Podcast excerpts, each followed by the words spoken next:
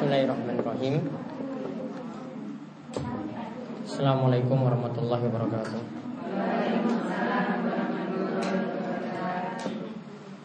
Alhamdulillahirrabbilalamin Hamdan kasiran tayyiban barakan fi kami hidu wa rabbuna wa yarda Wa ashadu an la ilaha illallah Wahdahu la syarikalah Wa ashadu anna muhammadan abduhu wa rasuluh Allahumma salli ala nabina wa sayyidina muhammad Alihi wa man tabi'ahum bisani limiddin Sebentar ya Ibu para jamaah sekalian, kita melanjutkan kajian kita dari tafsir Juz Amma dan nanti pembahasan kitab Sahih Fikih Sunnah untuk wanita. Kita sekarang buka surat Al-Asr.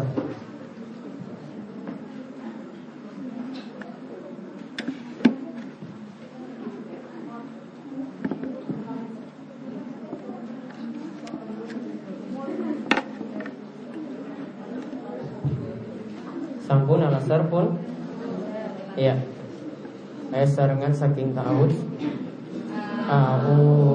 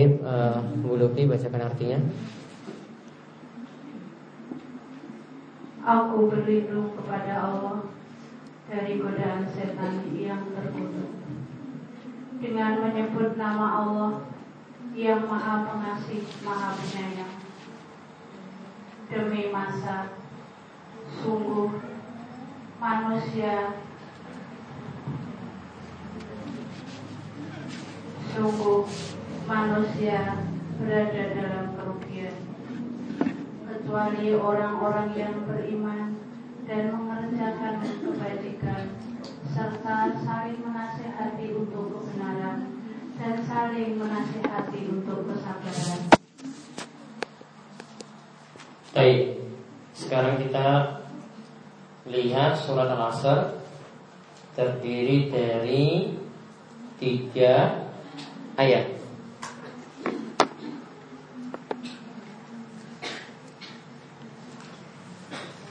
Jadi nantinya secara umum Ya, saya suruh kata Secara umum surat ini Berisi penjelasan tentang orang-orang Yang mendapatkan kesuksesan atau keberuntungan. Ya, orang-orang yang mendapatkan kesuksesan atau keberuntungan. Oke, sekarang bisa dicatat. Maksud dari surat Al-Asr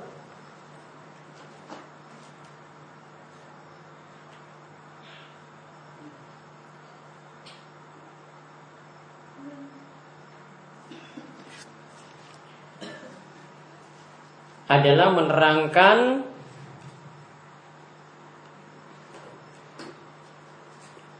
orang-orang yang selamat dari kerugian.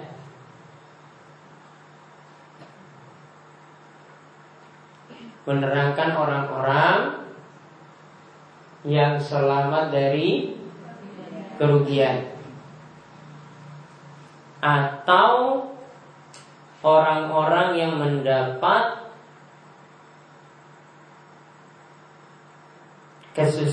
kesuksesan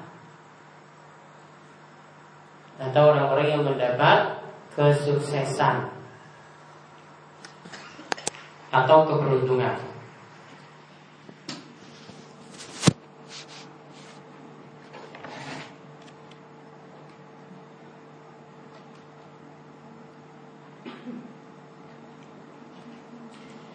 Faedah yang bisa kita ambil dari ayat ini dari surat ini dari surat Al-Asr yang pertama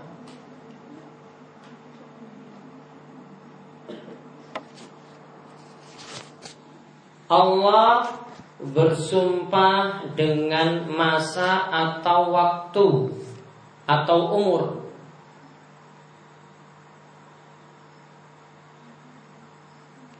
Allah bersumpah dengan masa atau waktu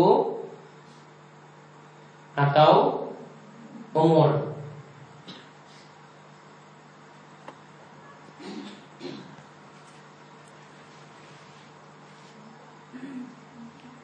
Faedah yang kedua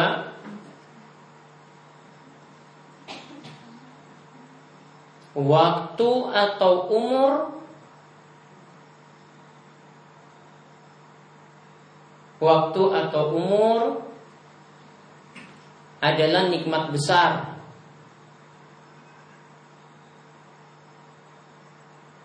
Waktu atau umur adalah nikmat besar yang diberikan pada manusia.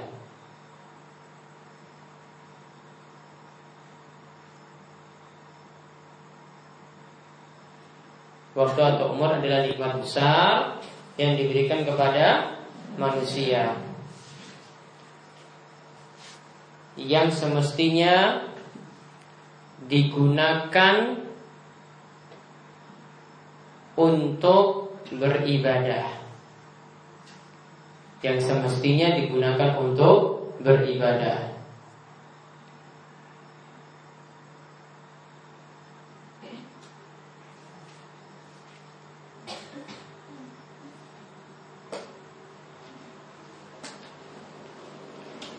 Kemudian faedah yang ketiga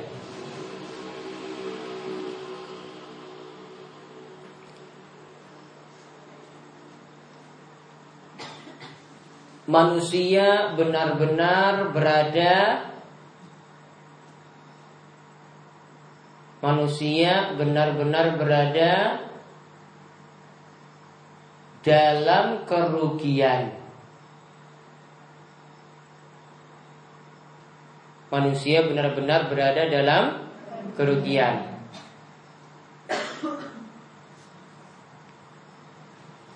Kecuali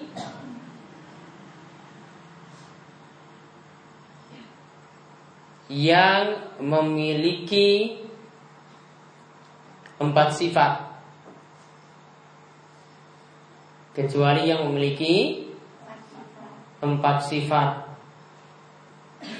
yang pertama ini masih poin tiga nih atau tulis A iman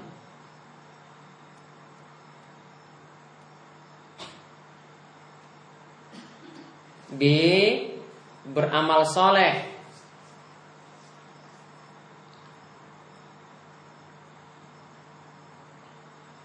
C. Saling menasehati dalam kebenaran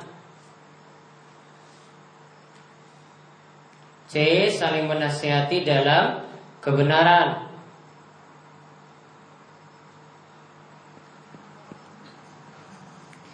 D. Sabar dalam kebenaran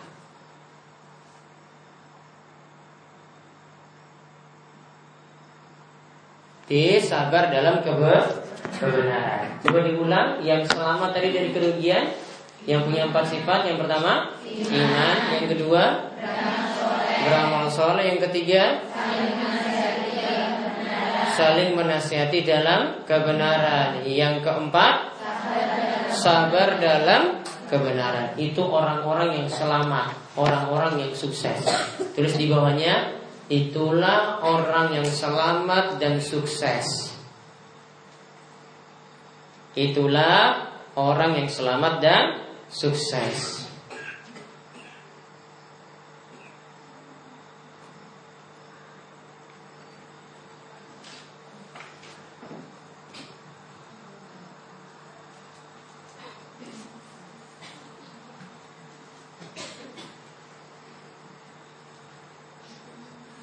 Kemudian faedah yang keempat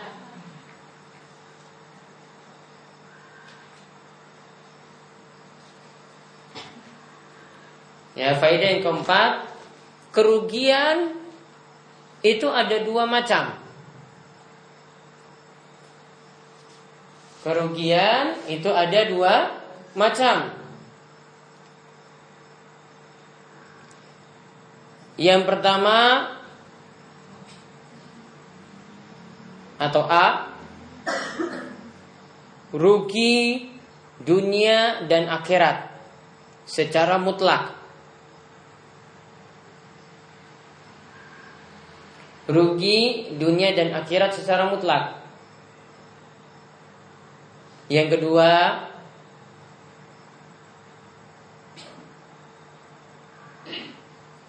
rugi dari sebagian sisi saja. Yang kedua atau B, ya rugi dari sebagian sisi saja.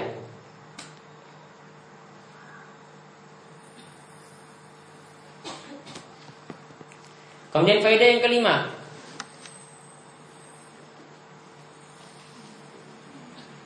Sekarang tentang iman ya, tentang iman. Iman itu diperoleh dengan ilmu. Iman itu diperoleh dengan ilmu.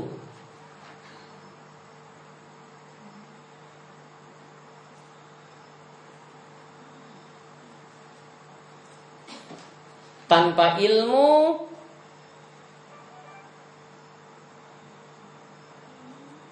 tidaklah bisa beriman dengan benar. Tanpa adanya ilmu, tidaklah bisa beriman dengan benar.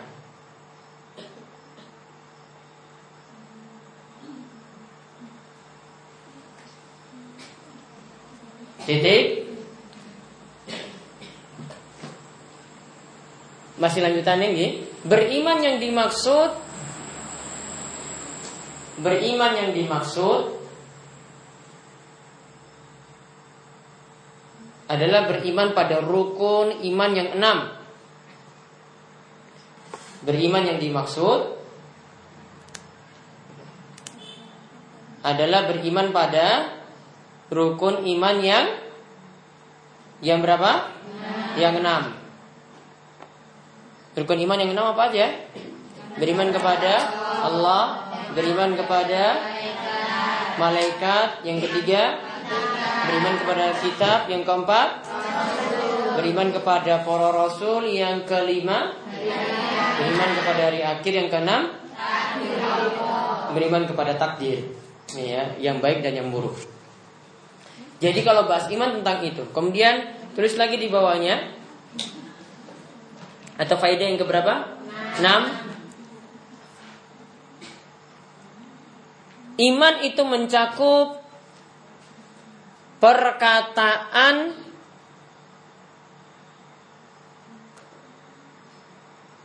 amalan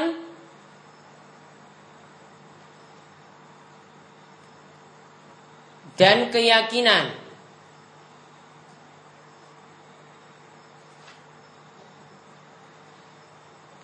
Iman itu mencakup apa? Perkataan, amalan dan keyakinan. Titik lanjutannya. Ketiga hal itu harus ada. Ketiga hal itu harus ada.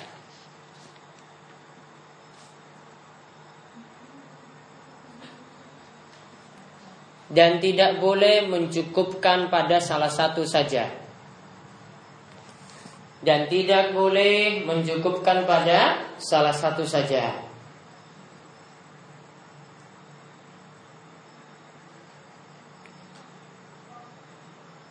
Jadi ibu-ibu nggak bisa cukup ya katakan saya beriman dengan ucapkan la ilaha illallah la ilaha illallah saja belum cukup. Tidak bisa juga kita sebut kita beriman cukup dengan keyakinan. Yang penting saya itu yakin Allah itu ada. Ini tidak cukup pula. Juga tidak cukup seorang itu dikatakan beriman cuma dengan mengat, cuma dengan melakukan sholat saja, sedangkan dalam hati tidak beriman, dalam ucapan juga tidak. Harus tiga ti, tiganya. Jadi kalau misalnya ada yang yakin sudah yakin pada Allah, Allah yang patut untuk disembah, namun dia tidak sholat, maka berarti dia tidak beriman dengan iman yang benar. Karena iman tadi mencakup berapa hal? Tiga. Perkataan, amalan, dan keyakinan. Tiga-tiganya harus ada, tidak cukup salah satu. Kemudian faedah yang ketujuh. Orang yang beramal soleh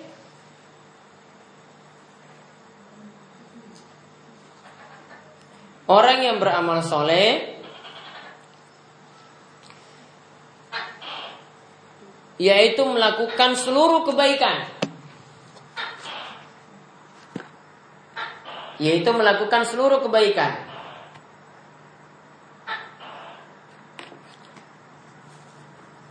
Baik yang lahir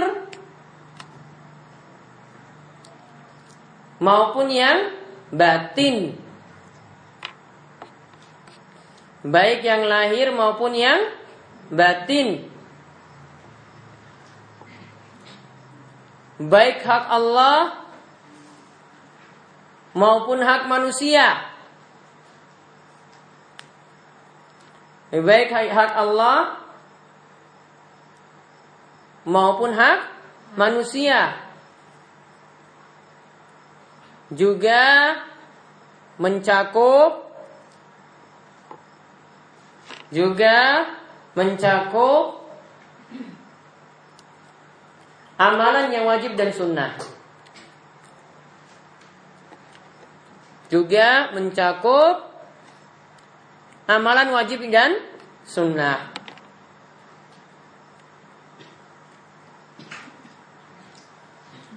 Coba diulang ya.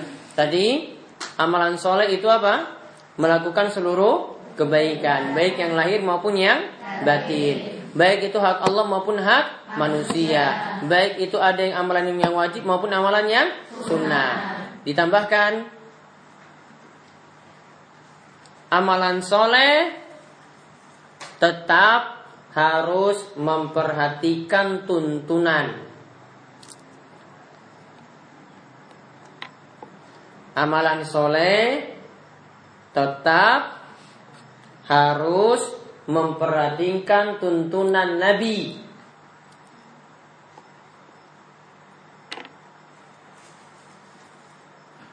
Jadi tidak bisa dibuat-buat sendiri amalannya.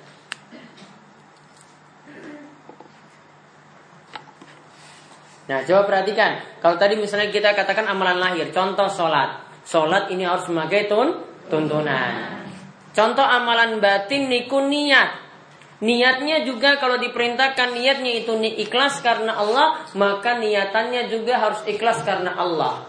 Karena ada tiga orang yang masuk dalam neraka itu karena tiga sebab.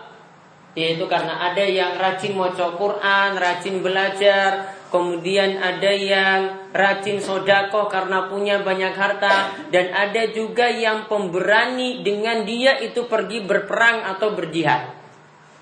Disebutkan orang yang pertama diajukan di hadapan Allah Subhanahu wa taala orang yang mati karena jihad. Ditanya oleh Allah, "Kamu itu jihad itu benaran atau tidak?" Dia katakan, "Saya itu berjihad karenamu ya Allah."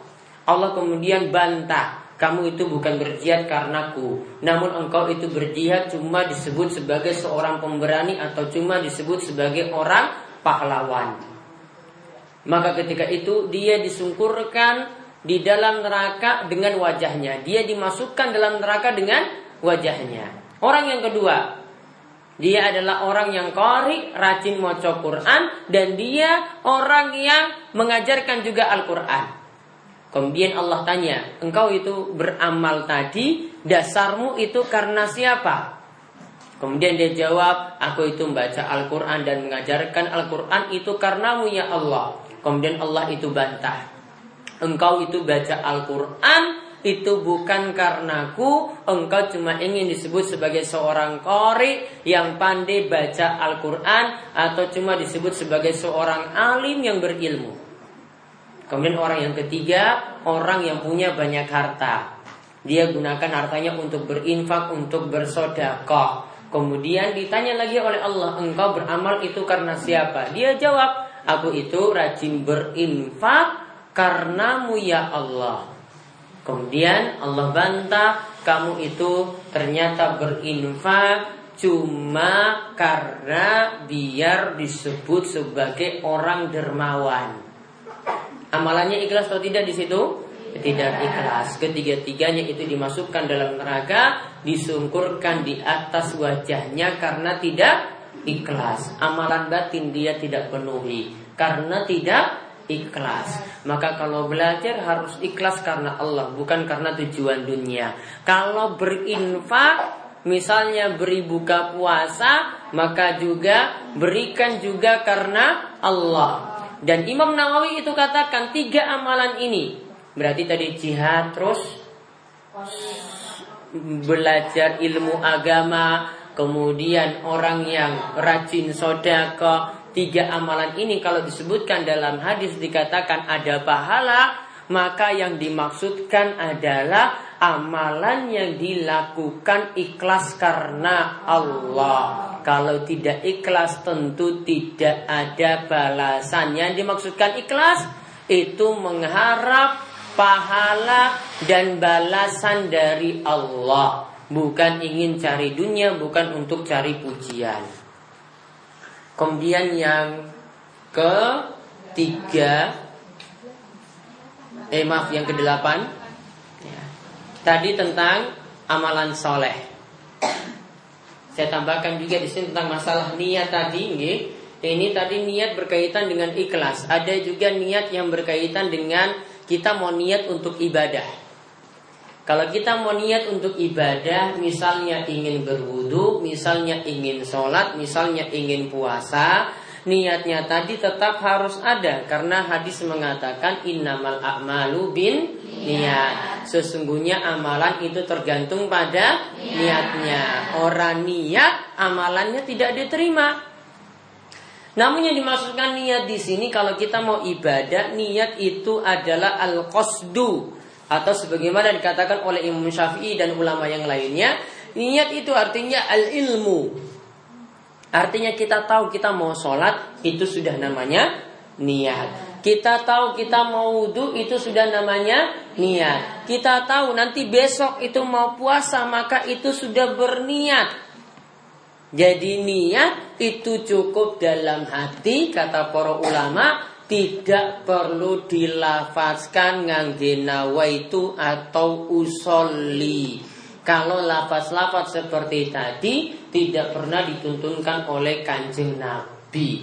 Jadi kita kalau mau sholat misalnya sudah berdiri di sini mau sholat witir atau sholat tarweh cukup dalam batin saja. Saya mau sholat tarweh. Maka para ulama katakan kalau orang itu ibadah tidak berniat itu cuma ada pada orang gila. Orang gila itu orang anggap mikir. Dia nggak mikir mau lakukan apa. Jadi kalau orangnya masih waras, maka ketika itu pasti ada niat. Itu sudah otomatis ada. Jadi kalau ibu-ibu itu sudah berniat misalnya untuk besok pagi mau puasa, nah itu sudah dinamakan nih niat. Gak usah pakai-pakai nawa itu apa kalau buka kalau niat berpuasa apa? Nawaitu sawma ghadin an ada ifardu syahri Ramadan hadhihi sanati ta'ala. Enggak perlu. Ya. Enggak perlu seperti itu. Harusnya ditambah lagi nanti niatnya itu besok hari apa? Yuk besok hari Sabtu. Nanti ibadahnya itu dilakukan di mana niatnya juga harus lebih lengkap lagi. Ya, intinya kalau kita mau lafazkan niat karena Nabi itu tidak pakai tuntunan seperti itu Maka kita tidak lafazkan Cukup berniat dalam hati Kemudian yang ke delapan Tadi setelah amalan soleh Lalu saling menasihati dalam kesabaran. Yang ke delapan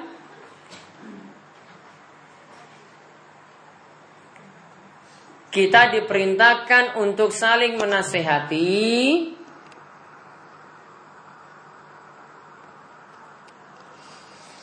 Untuk berpegang teguh dalam kebenaran.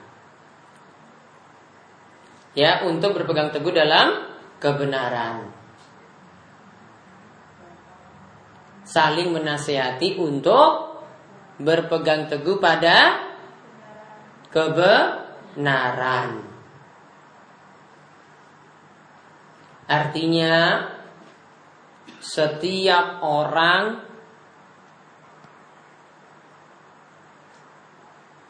punya kewajiban untuk menasehati orang lain sesuai dengan kemampuannya. Harus menasihati orang lain sesuai apa? Dengan kemampuannya. Jadi ibu-ibu misalnya di rumah itu nggak mesti suruh ceramah di masjid. Anaknya itu dinasehati sholat itu namanya sudah menasehati, sudah berdakwah.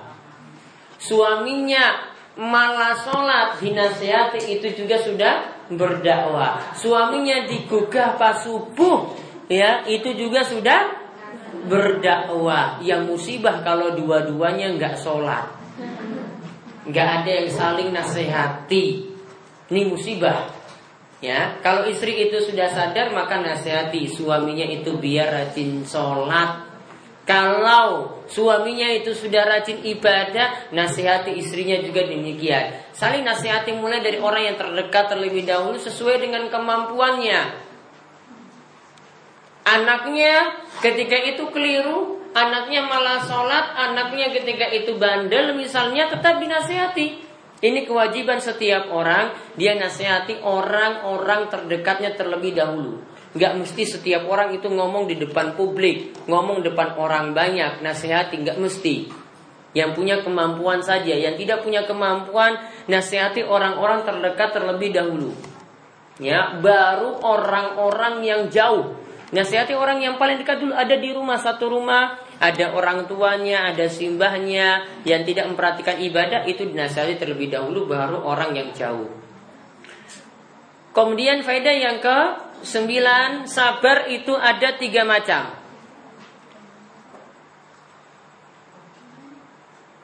Sabar itu ada tiga macam.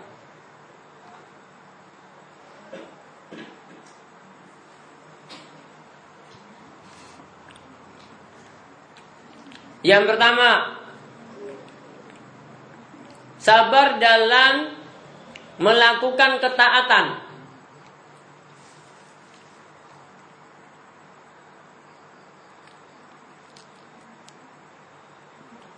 Yang pertama, sabar dalam melakukan ketaatan.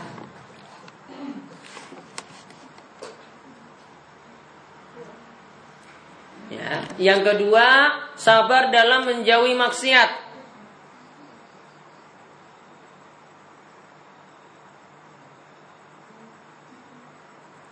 Yang ketiga, sabar dalam menghadapi musibah yang tidak menyenangkan.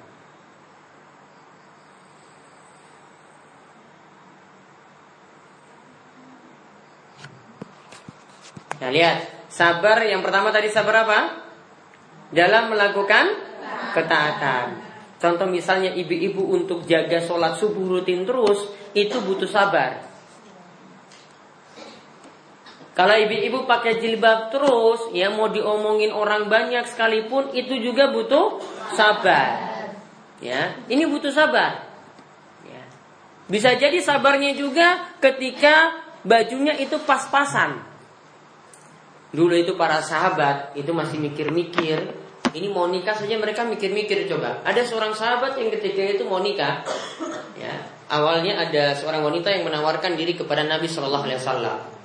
Wahai Rasulullah, ya, kamu mau nggak nikah dengan saya? Dia tawarkan diri pada Rasul SAW. Kalau ada wanita yang tawarkan diri pada Nabi SAW, Nabi boleh menikahinya tanpa mas kawin. Itu aturan khusus untuk Nabi. Kemudian Nabi lihat dia, pandangi dia dari atas sampai bawah, lihat, aduh, orang pas. Ya, kasihan gitu. Dia duduk, tunggu Nabi beri jawaban, ya. Akhirnya ada laki-laki kedua datang. Laki-laki kedua datang, dia bilang sama Rasulullah SAW, Wahai Rasulullah, perempuan tadi itu nikahkan dia dengan saya saja. Kemudian Rasulullah SAW tanya pada wanita eh, pada laki-laki tersebut, kamu punya apa emangnya? Ya, kamu punya sesuatu nggak yang bisa jadikan untuk mas kawin? Maka ketika itu dia katakan saya nggak punya apa-apa, miskin kere coba lihat, ya. Miskin kere, nggak punya apa-apa. Sampai Rasulullah SAW suruh kamu pulang ke rumah coba lihat di rumah kamu punya apa juga. Coba kamu tanya ke rumah ke ada orang tuamu keluargamu ada yang bisa dijadikan mas kawin nggak? Dia bilang juga nggak punya apa-apa. Mau nikah nggak punya modal Masya Allah ada pemuda zaman ini yang berani nekat seperti dia coba Sampai ketika itu Rasulullah SAW katakan kalau begitu engkau cari khotaman min hadid Cari cincin dari besi ini bukan batu akik, cuma cari cincin dari besi, murahan. Ya, juga dia jawab, aduh Rasulullah saya nggak punya seperti itu juga. Yang saya punya sarung ini. Ya, dia beritahu pada Rasul nih, saya punya sarung ini. Cuma sarung yang dia punya. Kalau saya kasih ke perempuan itu, dia nggak pakai apa-apa. Ya. Kemudian kalau dia pakai perempuannya nggak dapat apa-apa, kasihan cuma punya sarung. Coba lihat, Mau seperti itu dia bilang untuk mas kawin sarungnya. Kalau dia kasih ini jadi mas kawin, sarungnya nggak ada lagi. Ya, coba lihat dulu itu susah sekali. Apalagi mau suruh istrinya tadi untuk nutup aurat. Ini dengan ini saja nggak bisa untuk nutup loh, dengan sarung.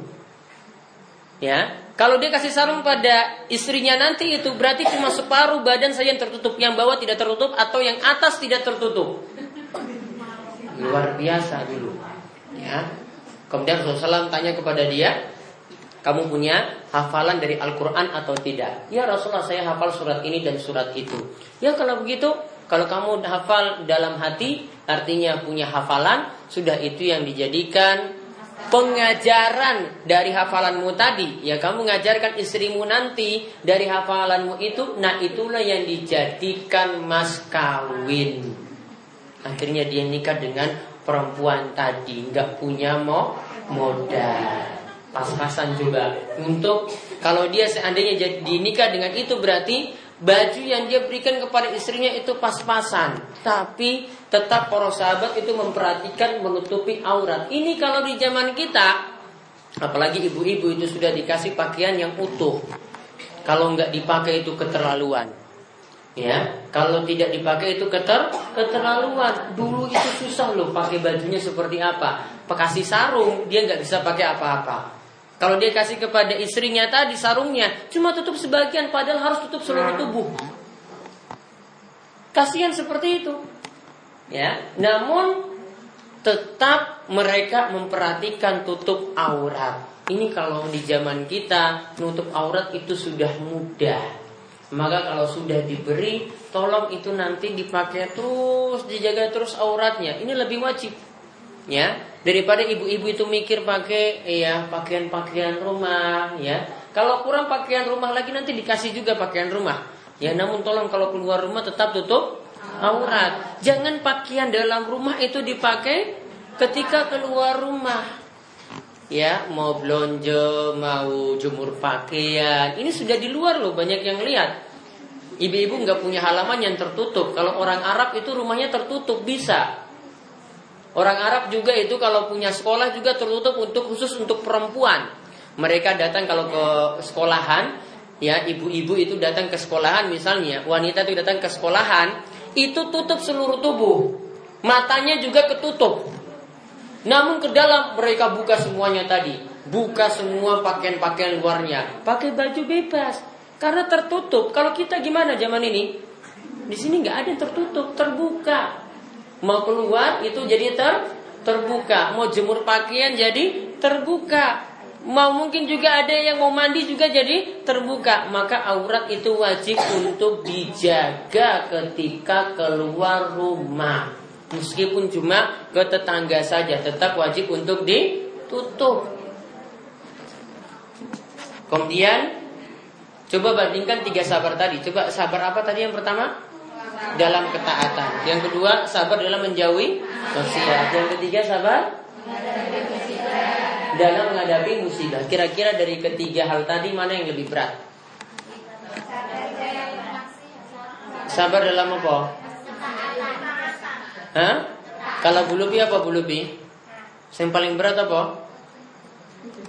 Hah? Berat semuanya. Ya. Ada yang paling berat kata para ulama, yang paling berat itu yang nomor satu Orang jaga ajek dalam ibadah, misalnya ibu-ibu pakai jilbab terus itu lebih berat karena melakukan sesuatu. Kalau orang itu meninggalkan maksiat misalnya nggak berzina, dia tinggalkan, dia nggak lakukan, ya dia nggak lakukan apa-apa. Dia tidak lakukan apa, cuma tinggalkan saja. Namun kalau orang itu sabar dalam ketaatan, ada sesuatu yang dia harus jaga terus. Kalau sabar dalam menghadapi musibah, musibah juga untuk menahan diri saja. Dia tahan dirinya supaya tidak menggerutu, tangannya enggak melakukan sesuatu yang menunjukkan tidak sabar, omongannya juga dijaga. Nah, itu namanya sabar. Dia tahan semua yang ditahan. Namun kalau orang yang sabar dalam ketaatan harus ada sesuatu yang bergerak. Ya kan? Ada sesuatu yang bergerak. Sholat, sholat terus. Coba kalau pakai jilbab, pakai jilbab terus. Ada sesuatu yang dia lakukan. Sehingga para ulama katakan yang paling berat yang nomor satu yaitu sabar dalam ketaatan. Dan ada satu amalan yang kita bisa melakukan tiga bentuk sabar tadi. Ya, ada satu amalan yang bisa ini faedah yang ke sepuluh. Ada satu amalan yang bisa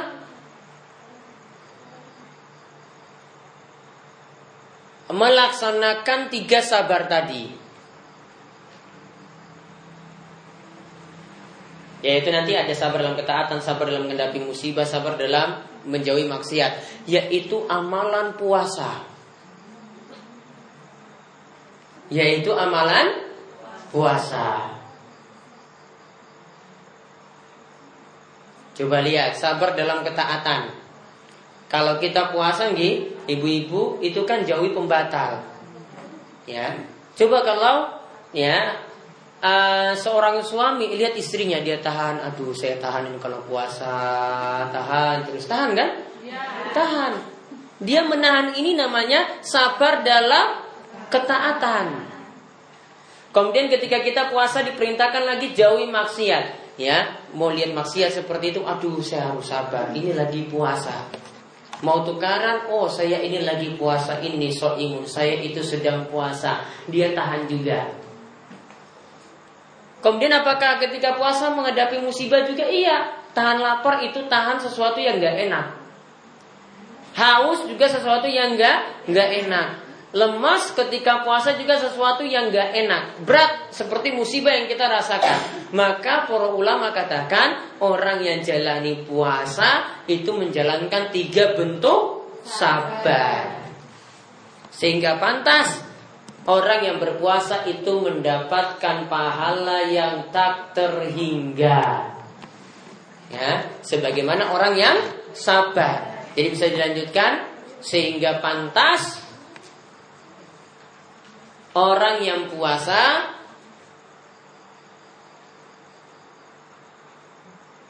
mendapatkan pahala yang tak terhingga sama seperti orang yang sabar.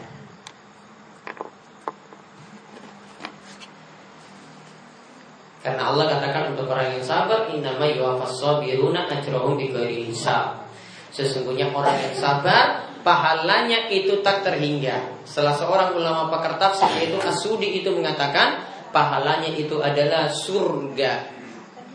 dan berakhir surat tafsir surat Al-Asr. Jadi ingat bahwasanya kita mempelajari Al-Quran di sini nanti lebih digiatkan lagi ketika masuk bulan Ramadan besok, ya. Baik dalam membaca, menghayati, ya, menguasai tafsirnya, semuanya termasuk di dalamnya. Coba lihat kalau para ulama itu di bulan Ramadan ini ada salah seorang ulama, seorang tabiin namanya Al Aswad bin Yazid. Al Aswad bin Yazid ini seumur hidupnya dia pernah berhaji atau umroh sampai 80 kali. Ya, hajinya itu 80 kali. Taruhlah umurnya itu 100 tahun Berarti 80 tahun dia berhaji terus ya. Dia ini punya kebiasaan setiap bulan Ramadan Kanal aswad Yahtimul Quran Fi Ramadan Fi kuli laylatain. Al-Aswad bin Yazid tadi Setiap bulan Ramadan dia hatamkan Al-Quran sampai dua malam. Setiap dua malam itu hatam terus. Kalau di luar bulan Ramadan Dia hatam itu sampai tujuh hari. Namun pas bulan Ramadan Hatam sampai Dua malam. Dan dia punya waktu istirahat. Diceritakan dia itu waktu istirahatnya Cuma waktu maghrib sampai isya. Ya Waktu isya sampai subuh itu ibadah terus. Ini manusia aneh ya manusia aneh. Ada lagi yang namanya Imam Qatada dia seorang tabiin juga. Bahkan Sufyan As-Sauri itu katakan saya tidak pernah lihat di muka bumi ini ada orang yang seperti Qatada ya bin Da'amah kalau Qatada ini punya kebiasaan mengatamkan Al-Quran dalam tujuh hari namun jika datang bulan Ramadan dia bisa hatam Al-Quran setiap tiga hari Berarti satu bulan hatam berapa kali berarti? 10 kali. Namun di akhir-akhir bulan Ramadan pada 10 hari terakhir setiap malamnya dia hatamkan Al-Qur'an.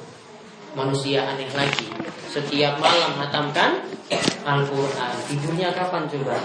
Kalau kita mikir tidur kan, dia mikir untuk hatamkan Al-Qur'an. Coba kita lanjutkan pelajaran fikih wanita sedikit.